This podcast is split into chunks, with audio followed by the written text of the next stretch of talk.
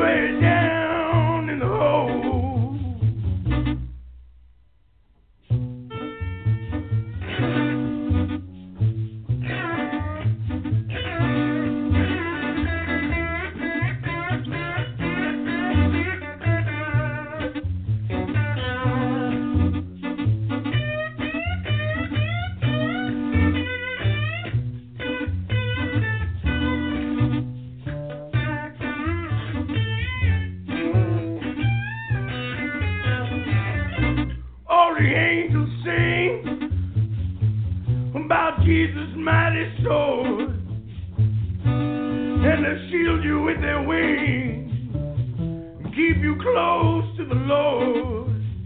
Don't pay heed to temptation, for His hands are so cold.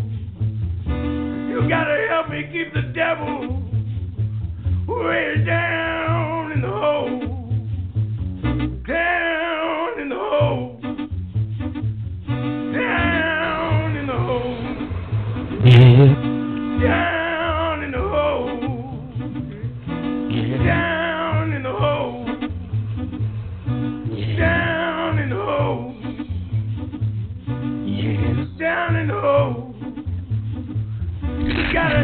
gotta help me keep the Yeah. devil You gotta help me keep the devil down in the hole. way down in the hole.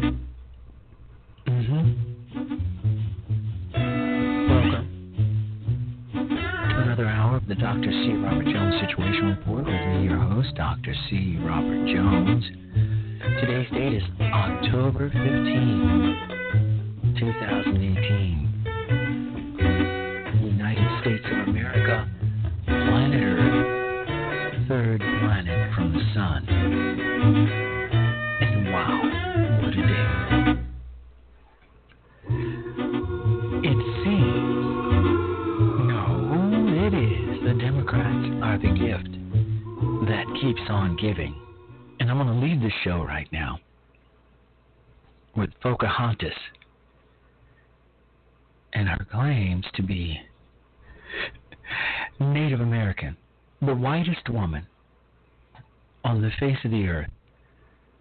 Whitest woman in the Senate, the whitest woman in America, claims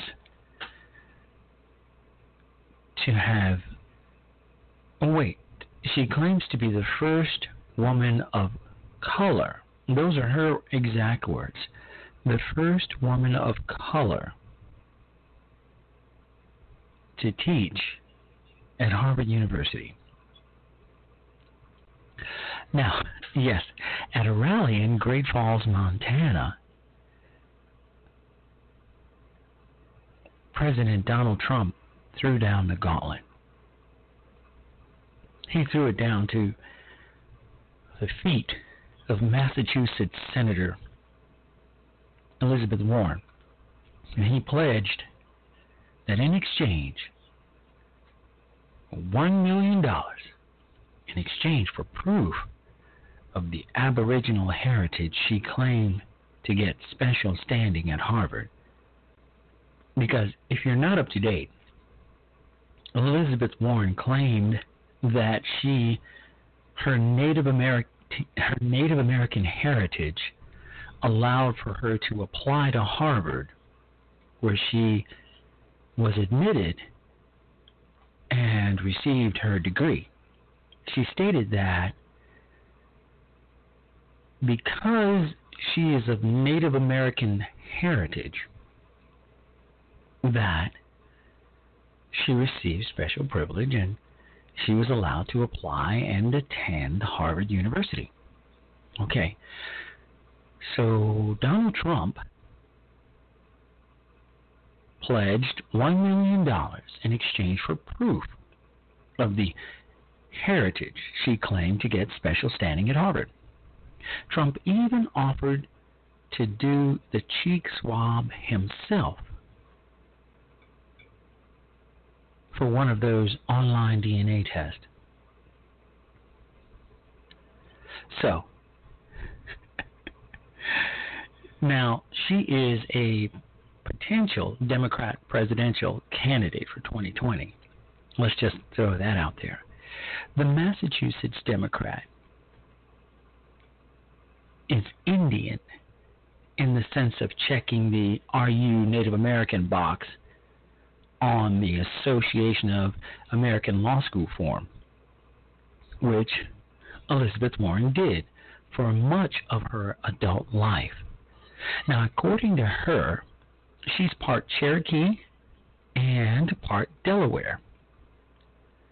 Not in the Joe Biden sense, I hasten to, to, to add, but Delaware in the sense of the Indian tribe named in honor of the home state of Joe Biden. Now, how does she know she's a Cherokee mate? Huh.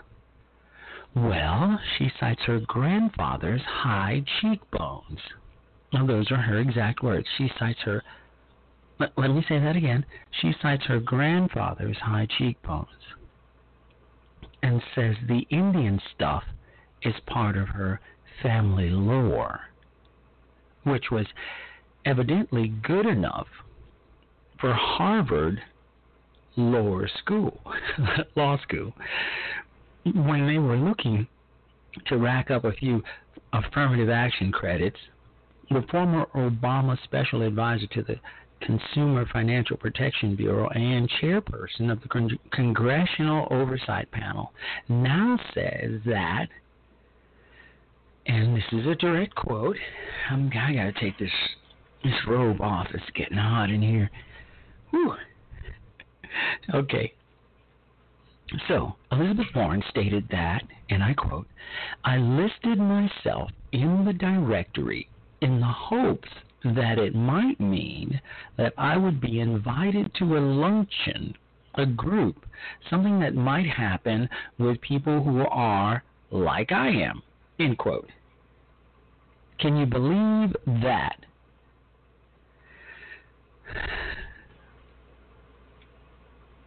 Let's let that sink in for a moment.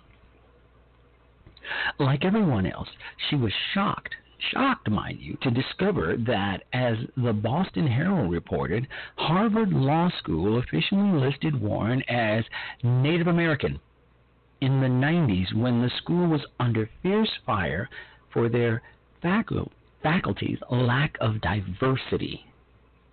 Yeah, she was shocked that she was listed as Native American, the whitest woman on God's green earth flat ass and all. Buck teeth, beady eyed, blue eyed, blonde haired white woman. There's nothing wrong with that. But she claims Native American heritage because her grandfather had high cheekbones. And so, the same institution at which young Barack was the first African American president of the Harvard Law Review, who never wrote a law review paper, and that is a prerequisite in order to be the president of the law review. Somehow he he got away with that one. Probably simply because he's black. And they Harvard needed some black folks. They needed some Native Americans, so they got a faux black man and they got a faux Indian.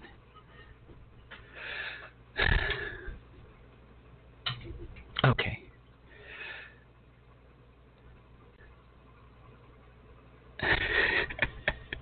the Fordham Law Review reported Harvard Law School hired its first woman of color, Elizabeth Warren, in 1995. To the casual observer, though, Mrs. Warren, now the Democrat Senate candidate, might seem 100% woman of non color. She walks like a white, quacks like a white, looks like a white, looks whiter than white. She's the whitest woman since Frosty the Snowman. But she self identified as Cherokee. So to that makes her a woman of color. Why back in 1984 she submitted some of her favorite dishes? Yes. Back in 1984, she submitted some of her favorite dishes to the Pow Wow Chow cookbook. no, I'm not joking a compilation of recipes passed down through the five tribe families. The recipes sent in by Elizabeth Warren, Cherokee, include a crab dish with tomato mayonnaise. Ugh. Does that sound appetizing to you? Mrs. Warren's fictional Cherokee ancestors in Oklahoma were renowned for their ability to spear the fast moving Oklahoma crab. Uh, yeah, Oklahoma doesn't have any crabs. Why wasn't this woman found out sooner? But then the white man came, and now the Oklahoma crab is extinct because the Oklahoma crab was like the blue crab we have in the Chesapeake, right? Oklahoma doesn't have any crab, honey. How are you making a Cherokee crab dish? It doesn't even sound right, does it? Oh. Look, folks, that's not all. Elizabeth Warren is claiming to be Native American, and she revealed the results of a DNA test that suggest that she is less Native American than your average white person, period. In fact, the test results are 1 in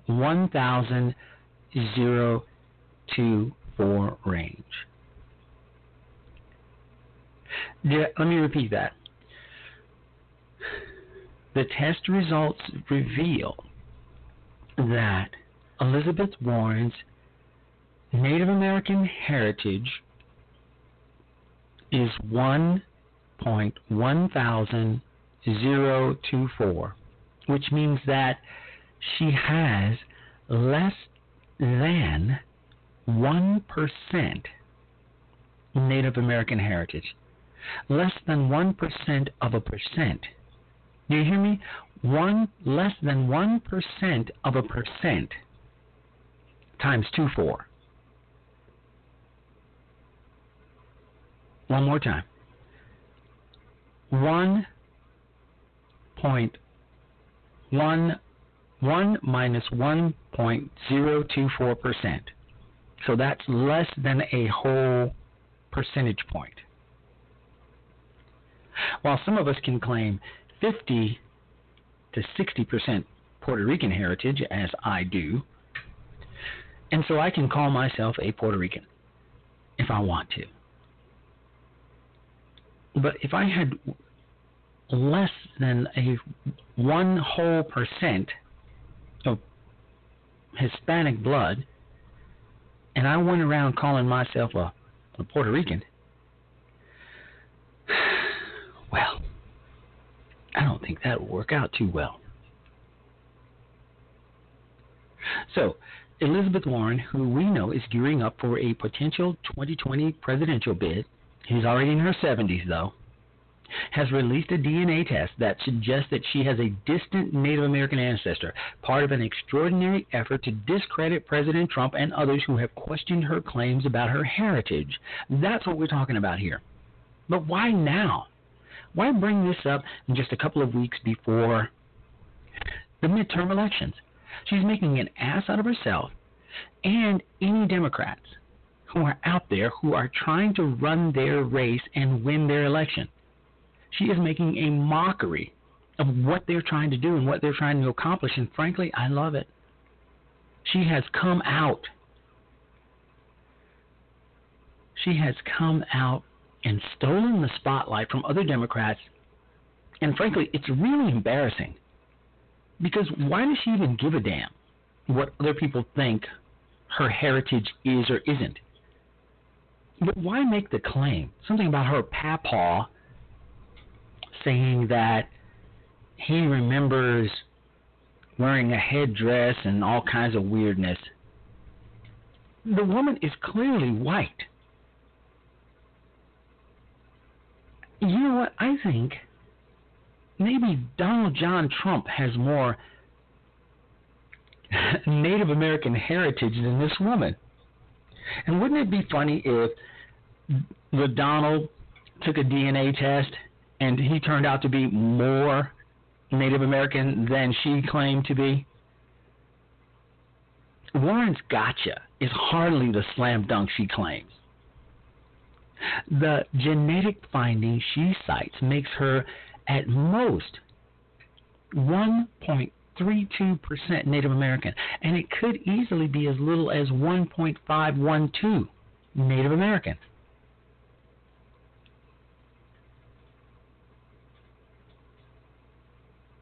Now, since Warren's original claim of Native American heritage was that her great, great, great grandmother, Sarah, you hear me? Her great, great, great grandmother, Sarah, was part Native American. That raises the likelihood that she's in the 1.102 range.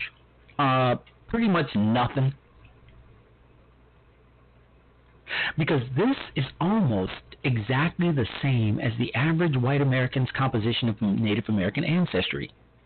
So, if she's Native American, then every white person is Native American, can claim Native American status, even Donald John Trump. Let me say that once more.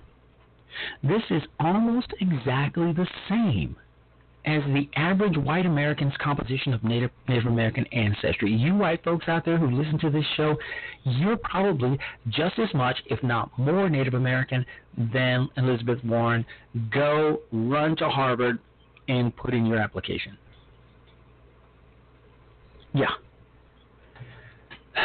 Talk about craziness. It's getting crazy up in this piece. We'll be right back. You're listening to the C. Robert Jones Situation Report. People come to internet radio for any number of reasons. Among the reasons are perhaps they're tired of the pasteurized, homogenized news that they get from their TV. Or some may want their talk radio a little more raw. Well, that's what you get with Internet Talk Radio. Real people with real opinions that give you real conversation. It's not your daddy's talk radio and it's for people who stay informed and a great way to share ideas and debate issues. Well, let's just say that Internet Talk Radio hosts don't sit in front of the makeup mirror before they go on the air.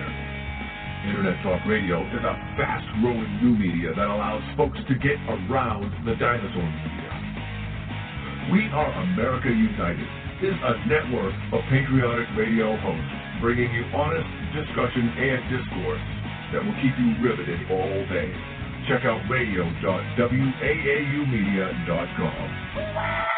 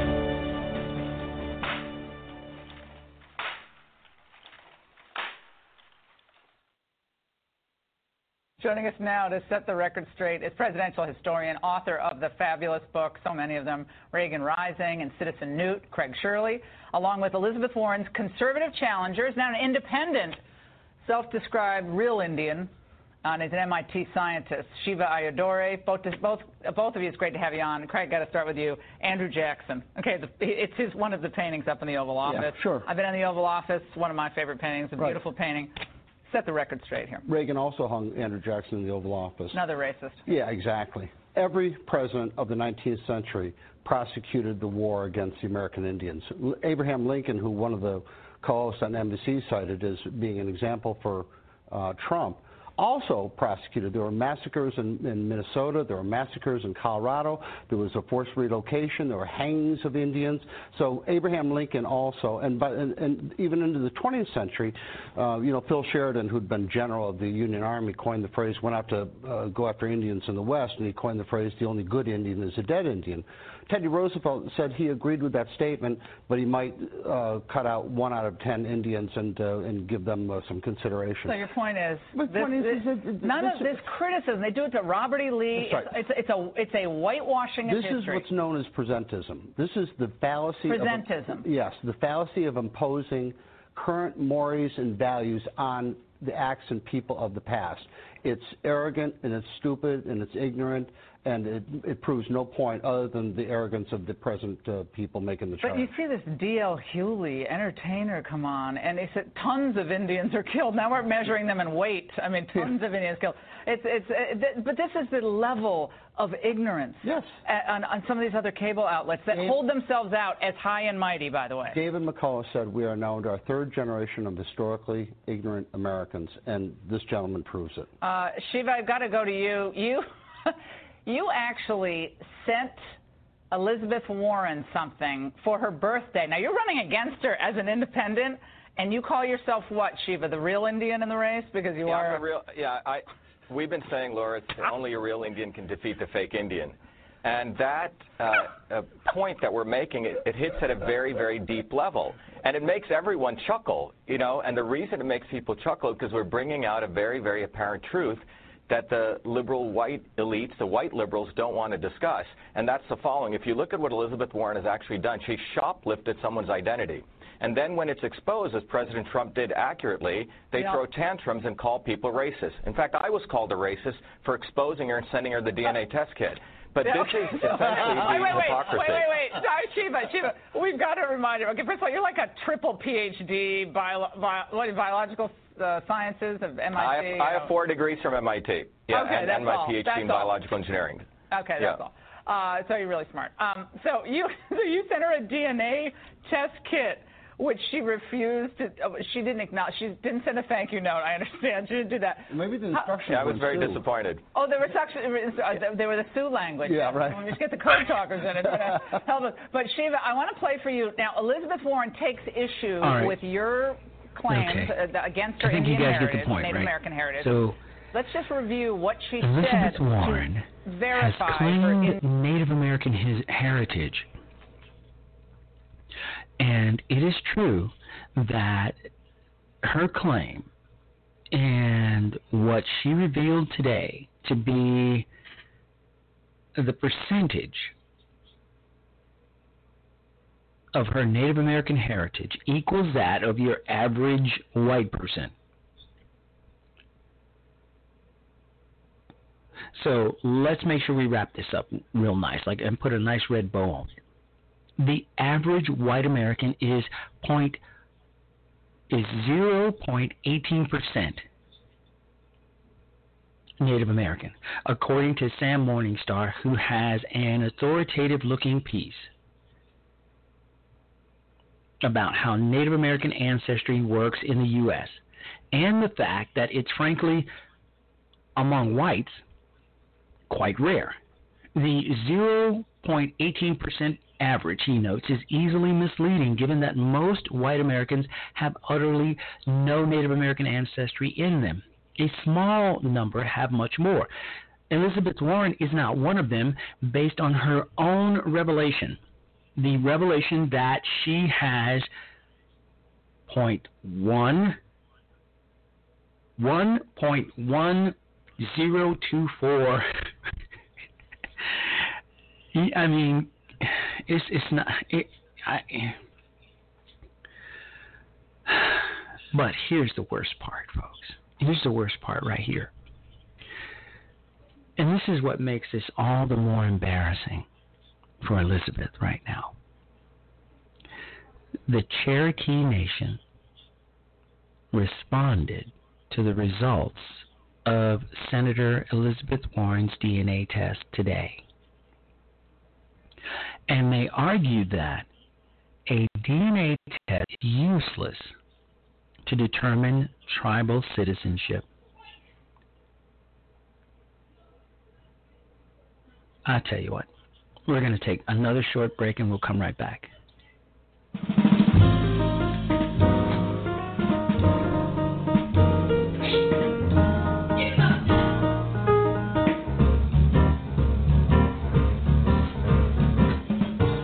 Political correctness is America's newest form of intolerance, and it's especially pernicious because it comes disguised as tolerance. Political correctness is avoiding words or behaviors that exclude, marginalize, or insult groups of people who are socially disadvantaged or discriminated against. Basically, treating people with respect. It presents itself as fairness, yet attempts to restrict and control people's language with strict codes and rigid rules. I'm not sure that's the way to fight discrimination. I'm not sure silencing people or forcing them to happened. alter their speech is the best method for solving problems that go much deeper than speech. Perhaps you've noticed that when the politically uh. correct liberal rulemakers decide to rename a group of humans they view as victims, they begin by imparting a sense of shame to the group's existing name. And so, somewhere over the years, the word cripple has been discarded. No one mentions cripples anymore. That's because, in yet another stunning attempt to stand reality on its head, cripples have been assigned a new designation the physically challenged. The use of physically oh, challenged right is an obvious attempt to make people feel better. The idea being, as long as we can't cure these people, let's give their condition a more positive name and maybe it'll distract everyone. The same is true of the ungainly phrase, differently abled. I believe that if a person is going to insist on using tortured language, such as differently abled, then he should be forced to use it to describe everyone. You can do things I can't do, I can do things you can't do. We're all differently abled. It should be explained to liberals, patiently, that crippled people don't require some heroic designation. It's a perfectly honorable condition. It appears in the Bible. Jesus healed the cripples. He didn't engage in rehabilitative strategies to improve the conditions of the physically disadvantaged. Can't these liberals hear how unattractive this language is? How poorly it sits on the ear? Then there are those who don't quite measure up to society's accepted standards of physical attractiveness. The worst of that group are called ugly, or at least they used to be. The PC lingo cops have been working on this too. And to demonstrate how far all this politically correct, evasive language has gone, some psychologists are actually now referring to ugly people as those with severe appearance deficits. Okay? Severe appearance deficits. Regarding people's appearance, the political language police already have in place one comically distorted term lookism. They say that when you judge a person, or rather size them up, Wouldn't want to judge someone. That would be judgmental. If you take their looks into account, you're guilty of lookism. You're a lookist. And those valiant people who fight lookism, many of them unattractive themselves, tell us that one problem is that in our society, those who get to be called beautiful and those who are called ugly are determined by standards arbitrarily set by us. Somehow there's some fault attached to the idea that we, the people, are the ones who set the standards of beauty. Well, we're the ones who have to look at one another. So why shouldn't we be the ones who set the standards? I would say the whole thing was stupid, but that's my next topic. So, it's important to face one thing about stupidity. We can't get away from it. It's all around us. It doesn't take a team of professional investigators to discover that there are stupid people in the world. It's fine.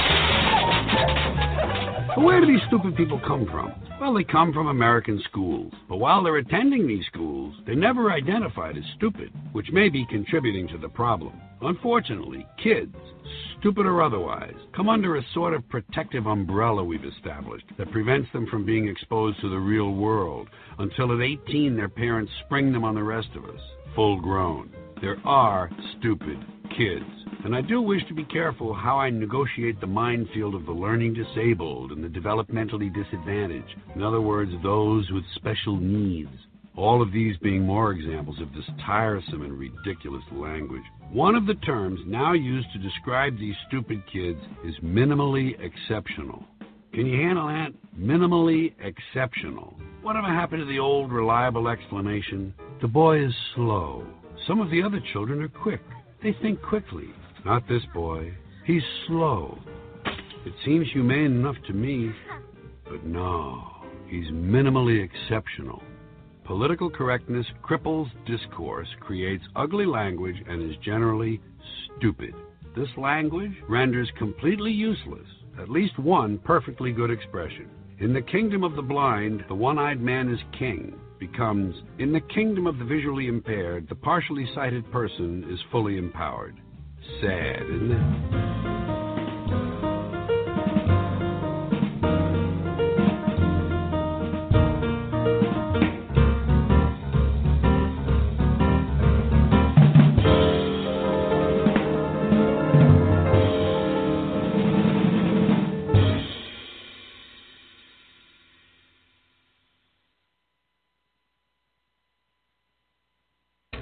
Right, welcome back to the Dr. C. Robert Jones Situation Report. I had to put that on because we had some ruckus going on in the background, some craziness happening, and I had to make sure I had to, I had to, I had to sort it out.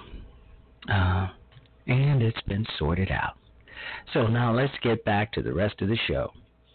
The Cherokee Nation responded to the results of Massachusetts Massachusetts Senator Elizabeth Warren's DNA test on Monday.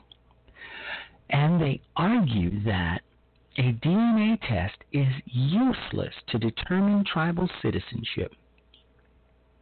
Now, this response came after Democratic Senator Elizabeth Warren revealed that based on tests, she has a Native American ancestry in the range of six to ten generations ago.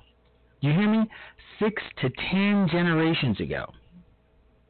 Current DNA tests do not even distinguish whether a person's ancestry were indigenous to North or South America. Cherokee Nation Secretary of State Chuck Hoskin Jr. said in a press release issued today Wow, how embarrassing.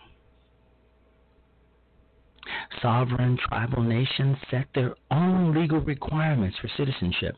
And while DNA tests can be used to determine lineage, such a such as paternity to an individual, it's not evidence of tribal affiliation. Hoskins continued and said that using a DNA test to lay claim to any connection to the Cherokee Nation or any tribal nation, even vaguely, is inappropriate and wrong. It makes a mockery out of DNA test and its legitimate uses while also dishonoring legitimate tribal governments and their citizens. Who, who, mind you, whose ancestors are well documented and whose heritage is proven. Senator Warren is undermining tribal interest with her continued claims of tribal heritage, they write. Wow. Wow. Warren took the rare step of sharing DNA test results examining her long challenged Native American bloodline earlier Monday. According to the analysis, as first reported by the Boston Globe, the vast majority of Warren's family tree is European, and there is strong evidence she has Native American ancestry, albeit anywhere from 164 to 1.1024. Wow. And if you Google all of this, newspapers and talk shows and CNN and MSNBC are all saying that Elizabeth Warren has been vindicated and that she has just put it to Donald Trump and that he should pay up because she has proven beyond a shadow of a doubt, beyond all doubt, that she is Native American and that she has strong proof of her Native American heritage. Now, Warren, who is mulling a 2020 presidential run, repeatedly has been mocked by Donald Trump, my man and yours, for claiming Native American heritage. The president has called her Pocahontas while criticizing her on the campaign trail quite a while back. So I guess Elizabeth's trying to get this out of the way. She's trying to put this to rest, and what she has just done is pour a lot of fuel on the fire. Clearly, lily white, flat ass, flat chested, buck toothed, blonde haired, blue eyed, skinny as a scarecrow Warren. No ass, none, mind you. Has stated that she is Native American. Now, let's just match her up right here and now in our heads with, I don't know, Nikki Haley. Let's put the two side by side. Nikki Haley is Native American for shizzle, for show. Put the two together. So clearly, 70 something year old Elizabeth Warren, who wants to run for president in two years, is trying to set this aside. And it's not going to work. Okay. So, in other news, Paul Allen is gone co-founder of Microsoft. He checked out. Um, Hodgkin's lymphoma, I believe. He's gone. And Alec Baldwin is talking about overthrowing the government.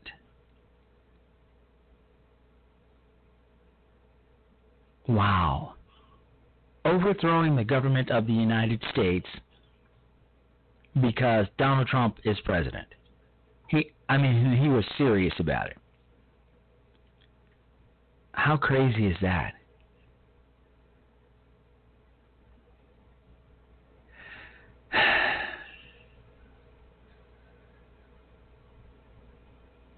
The world has gone mad. Clearly. Clearly.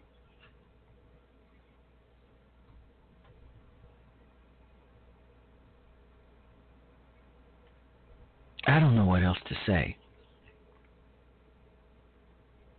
I have no idea Now we have elections coming up in less than three weeks, or about three weeks, no less than three weeks. And Candace Owens, a good friend of mine, has written a piece that states that Democrats aren't the party of women, they're the party of exploiting them for political gain.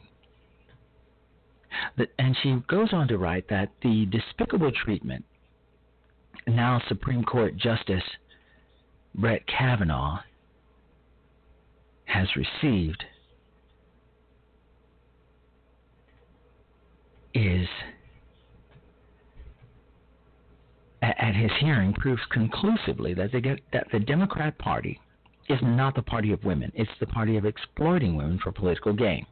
In their eagerness to pander to women by saying absolutely anything that might win their votes, Democrats were even willing to throw out a centuries old concept that is the foundation of our legal system the presumption that we're all innocent until proven guilty.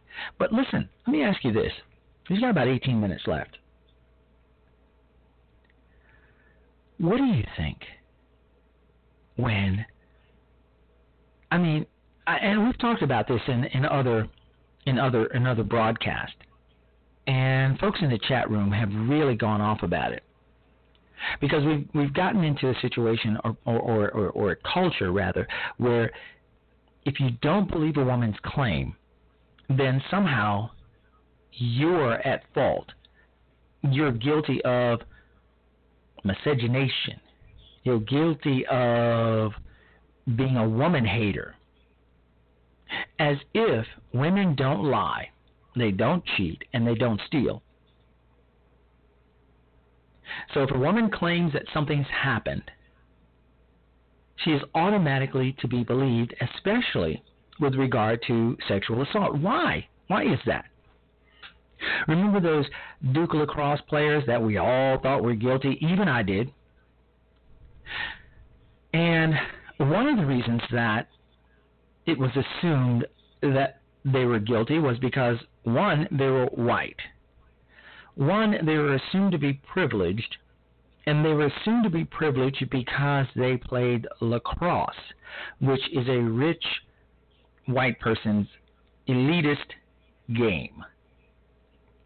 Now, never mind that the blackest man on God's green earth, still living, is Jim Brown, who was a star lacrosse player at Syracuse before becoming the NFL legend that he was and still is. Never mind that he played lacrosse, blacker than the ace of spades, and the blackest man on God's green earth. Blacker than Wesley Snipes. Blacker than Mr. T. Black. But they were assumed to be guilty because a woman, black woman, said that they had raped her, that she was sexually assaulted. As it turns out, it was completely false. And it took a long time for those young men to be vindicated, and their reputations still have not recovered, as far as I know. And I can go on and on and on and on and on.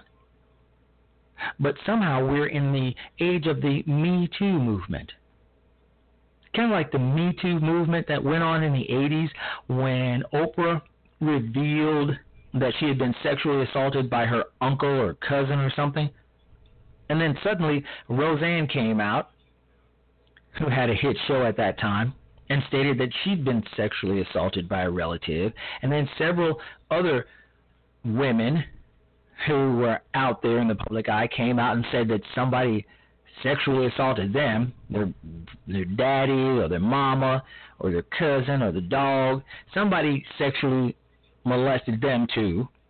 And so we had a Me Too movement back in the 80s, and now I guess we have another Me Too movement now, especially after Bill Cosby's uh, situation, where dozens of women came out and claimed that they were sexually assaulted by him, and it was proven that at least three or four of those women had made up stories And that doesn't, now that doesn't assuage his guilt. We're not saying that he's innocent. We're not saying that he didn't drug and have unwanted dalliances with women who didn't want to be dallianced. No, but some of those women just kind of latched on. And that was proven. But now in the age that if you don't believe a woman, then you're one of them. Now that's sad. Now, Democrats insisted that women accusing Kavanaugh of sexual, sexual misconduct should automatically be believed with absolutely zero evidence to back up their claims. None. And that Kavanaugh bears the burden of disproving these allegations. Now, Senator Chris Coons, Democrat of Delaware, said that. And he is a member of the Senate Judiciary Committee. And he should know better. Why is the person being accused responsible for proving that they didn't do it? That's not how things work around here. Not here in the United States of America. It, but somehow jurisprudence and hundreds of years of tradition, both here and uh, well, the Magna Carta, which is what we take most of our jurisprudence from, has been turned on its head for political gain. Because you just can't say that a woman should be believed with no evidence to back up what she's stating, and the guy is guilty, and he has to prove that he's not guilty because you just can't pick and choose those things. You're either presumed innocent under all circumstances until proven guilty, or you're guilty until you can prove your innocence. And is that how it works? Really? And Chuck Schumer stated, quote, there's no presumption of innocence, end quote. He actually said that. Now that is truly a scary statement. That sounds like it could have been made at the Salem witch trials in the, 18, in the 1690s, when absurd accusations of witchcraft, primarily made by teenage girls, resulted in the conviction and hanging of 14 women and 5 men, plus the deaths of 5 people in jail. The statement of no presumption of innocence could also apply to the anti communist crusade waged by Senator Joe McCarthy, Republican of Wisconsin, in the 1950s when he accused hundreds of federal employees of being communist without evidence. Think about that for a moment. The presumption of innocence is gone. Because precedence has been set any woman can claim, you men out there, beware. You can go out on a date tonight, or Friday night, or Saturday night, or Sunday night, and just assume that she's going to say yes, and then, and then make your move. Oops. You misjudged. She was not going to say yes, she was going to say no. But you laid your hand on that breast. Oops, that's sexual assault. She can say that you touched her and she told you to stop and you refused. Uh huh you can kiss your ass goodbye. Any one of us, me, you, any one of you men out there, we're all screwed. And I don't mean in a good way. We have to be very careful. We must be very, very careful about how we conduct ourselves with members of the opposite sex. Don't say, Wow, you sure look pretty today. Oh, what do you mean I look pretty? Why are you objectifying me? Why are you sexualizing me? Don't objectify me. I'm a human being, not a steak. Not a porterhouse. I prefer prime rib myself. But nevertheless, we've got to be very careful because at any time, day or night,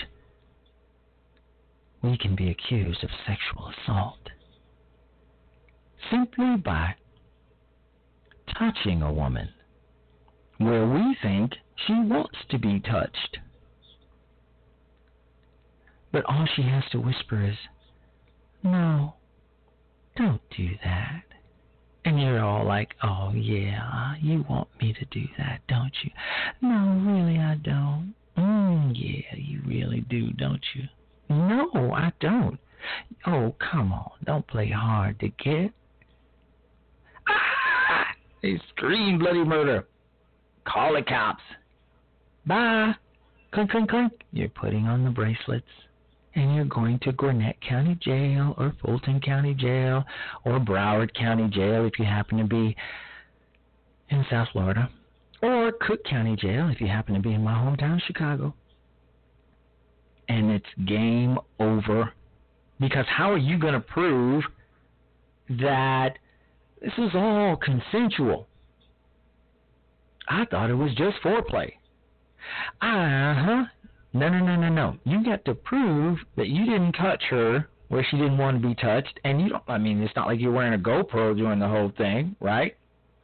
It's not like there's a camera available recording the whole thing in your favor. Nope. Men, we're under assault. We're under attack. Can't tell a woman she's pretty. You can't slap on the fanny. You can't. Oh, what's that? That's a little. You got a little something right there. Let me brush that off. Mm-mm.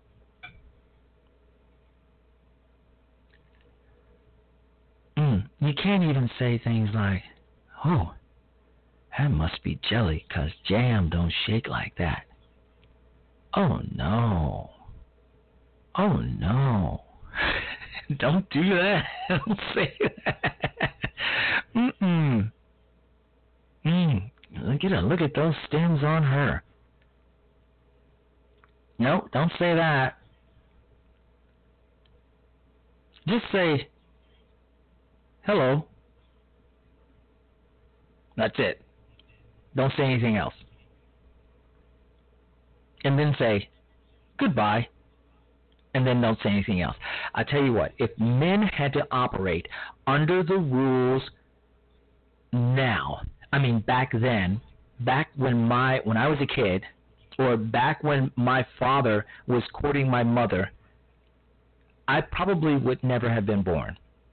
If the situation were similar, a lot of men would either be in prison or a lot of us now wouldn't be born things are out of hand. Completely out of hand. And you know, the sad part of this whole thing is that women have bought into it. And how many women out there who have bought into this now movement, National Organization for Women, the feminist movement, all of that, and who regret it now? Because now they decide, okay, I want to have a couple of kids. I want to stay home. I want to raise my children even that now is being looked upon as being traitorous to feminists everywhere. What do you mean you want to stay at home and raise children? No, you can't stay at home and raise your children. You can't do this. You can't do that. Because that's that's that's everything we're fighting against. I got a feeling that a lot of these feminist women are gay. I mean, they're they're they're they're they're, they're gay. They and they hate men. Think of all the women out there who simply hate men. There are a lot of women out there who don't like us simply because we exist. And if they could do without us, they would. And I'm not saying all women are like that, but a lot of women are out there. They're like, I don't need a man. I can I can be I can do bad all by myself. I don't need a man to make me complete. I don't need a man. I mean, it's nice to have one, but I don't. We're we're made to live our lives in pairs. Everybody knows that. It's just DNA. We're supposed to be that way. But there are people out there who will who will swear to God Almighty one don't need the other. Now I've never met a man who says who would never say he don't need a woman, but I know plenty of women who will tell me straight up, I don't need a man. We're we're under assault. It's plain and simple. We're under assault. It's war. It is all out war. And we're losing. And that's it for tonight. I want to thank you for listening. You've been listening to the Dr. C. Robert Jones Situation Report. And yet, once I am done with this show, I got some craziness I got to deal with in my own house. Little girl crying, upset. She's sitting right over here. Say hello, Elizabeth. Well, she's asleep. I guess that's what she thinks of my show. Elizabeth is my granddaughter, and she's been yelled at by her mama for not sweeping the floor. Well, her mama left. And Elizabeth's here with me, and she's asleep on the couch over there in the computer room. And I guess she'll be going home a little bit later. But for now, she's in here with me. Asleep during my show. Well, I guess maybe it's just that boring. Well, folks, I'm going to get the baby up and get her home. And, uh, yeah, that'll be that. Thank you all for listening. And I know there are plenty of things you could be doing, and you're taking time to listen to my show, and I do appreciate it. And going to go now. And I want to play a speech by Frederick Douglass. I know it's gonna the show's gonna be over before it ends, but I'm gonna play it anyway. And it's titled "What a Black Man Wants," and it was narrated by one of my favorite actors, Michael Wright. Take a listen. Good night, folks. God bless you, and God bless the United States of America. I ask my friends who are apologizing for not insisting upon this right where can the black man look in this country for the assertion of his right, if he may not look to the Massachusetts Anti Slavery Society? Where, under the whole heavens, can he look for sympathy in asserting this right, if he may not look to this platform? Have you lifted us up to a certain height to see that we are men, and then are any disposed to leave us there without seeing that we are put in possession of all our rights?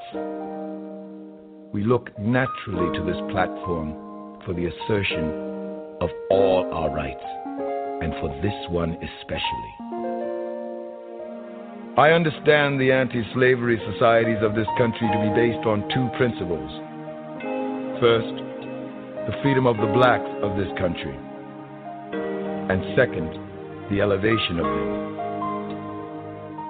Let me not be misunderstood here. I am not asking for sympathy at the hands of abolitionists, sympathy at the hands of any. I think the American people are disposed often to be generous rather than just. I look over this country at the present time and I see educational societies, sanitary commissions, freedmen's associations, and the like. All very good. But in regard to people of color in this land, there has always been more that is benevolent, I perceive, than just manifested toward us. What I ask for the black man is not benevolence, not pity, not sympathy, but simply justice. The American people have always been anxious to know what they shall do with us. Everybody has asked the question and learned to ask it early of the abolitionists. What shall we do with the black man? I have had but one answer from the beginning. Do nothing with us. Your doing with us has already played the mischief with us. Nothing with us. If the apple will not remain on the tree of their own strength, if they are worm eaten at the core, if they are early ripe and disposed to fall, then let them fall. I'm not for tying or fastening them on the tree in any way except by nature's plan. And if they will not stay there, then let them fall. If the black man cannot stand on his own legs, then let him fall also. All I ask is give him a chance to stand on his own legs. Let him alone. If you see him on his way to school, let him alone. Don't disturb him.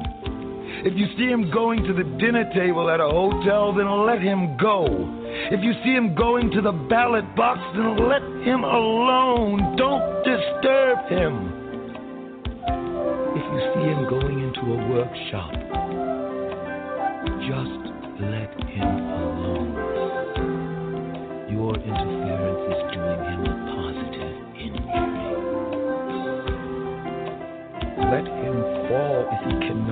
stand alone. If the black man cannot live by the line of eternal justice, the fault will not be yours. It will be his who made the black man and established that line for his government. Let him live or die by that. If you will only untie his hands and give him a chance, He will work as readily for himself as the white man. Now, a great many delusions have been swept away by this war. One was that the black man would not work. He has proved his ability to work. Another was that the black man would not fight, that he possessed only the most cheapest attributes of humanity, was a perfect lamb or an Uncle Tom, disposed to take off his coat whenever required, fold his hands, and be whipped by anybody who wanted to whip him. But this war, this war has proved that there is a great deal of human nature in that black man. And that, yes, he will fight.